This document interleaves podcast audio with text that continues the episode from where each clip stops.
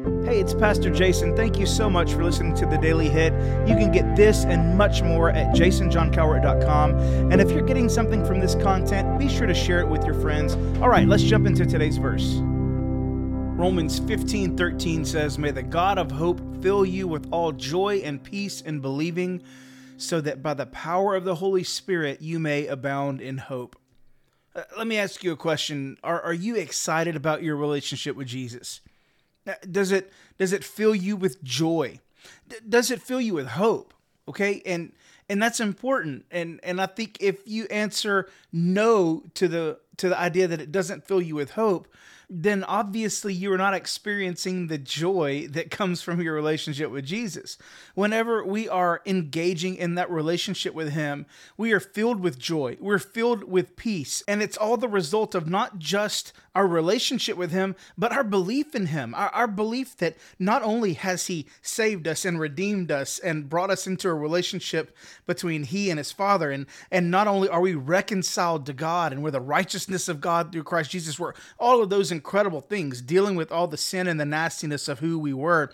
But there is also this other huge part of it whereby we can abound in hope. We can we can look to the future and be genuinely excited and full of joy and hopeful in our future. Why is that? It's because when we are in joy and in peace in our believing, and the Holy Spirit is working within us by His power to help us abound in hope, what we realize is that the God of hope, who has filled us with this joy and peace because of our belief in Him, has empowered us to walk in hope.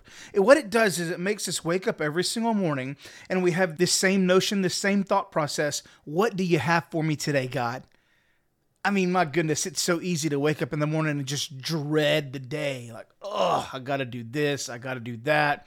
It's going to be tough. I'm not going to be excited about it. It's going to be raining and I got to work outside all day long. There can be so many things that we can be so upset about and so down about. But when you are in a relationship with Jesus Christ and it's active and you're engaging in it, and, and, and, and if you're doing that and you're not filled with joy, I'm telling you, you're doing it wrong. Okay.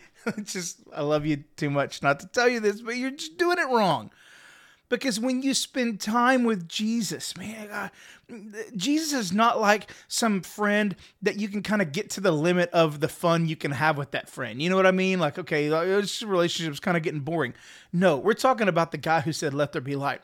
We're talking about Jesus here. We're talking about the God of the universe. We're talking about a God who in heaven has so many colors that we've not been able to even fathom them yet. Like, this is. This is a God that you you can't get to a place where you're bored with him.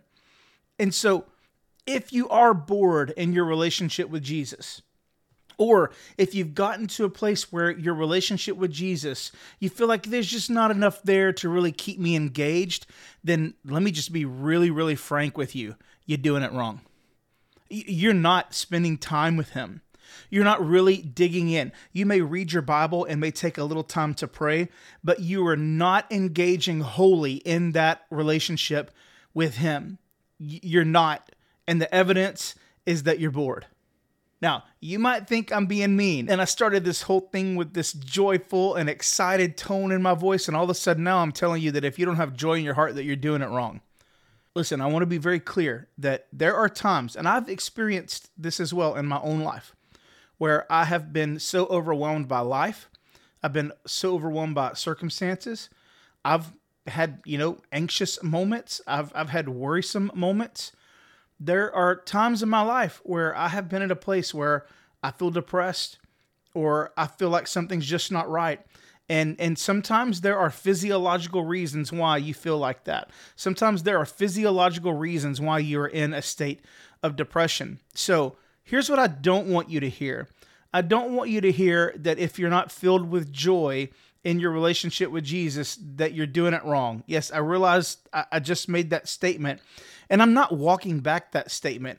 Here's what I want to tell you sometimes there are physiological reasons why you feel like you feel, but hear me out. You can still have joy. Okay?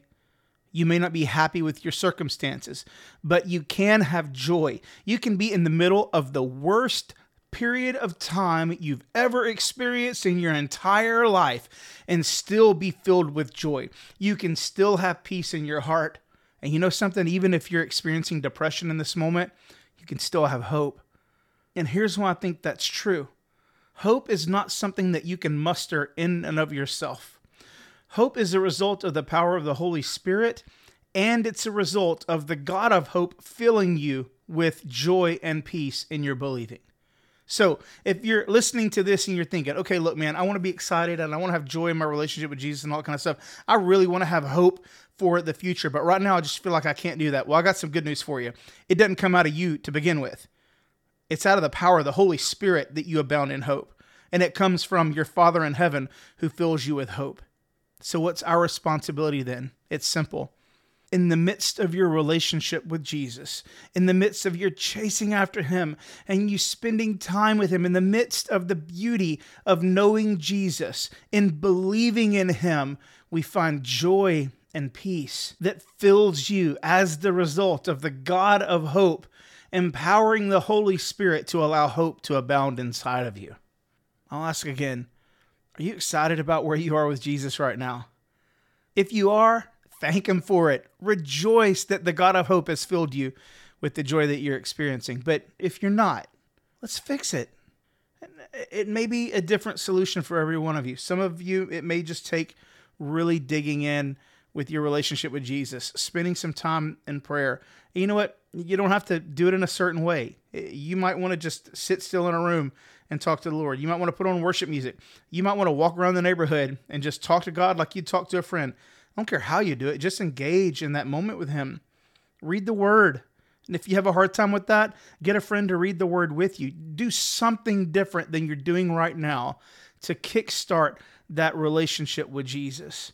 God wants to fill you with joy and peace and you're believing in Him. He wants the power of the Holy Spirit to have hope abound beautifully in you. God wants you enjoying your relationship with Him, enjoying your life. And if you allow the God of hope to fill you, it's exactly what will happen.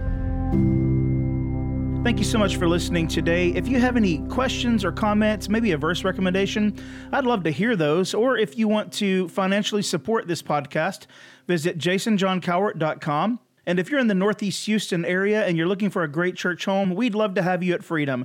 Visit freedomdl.com for more information.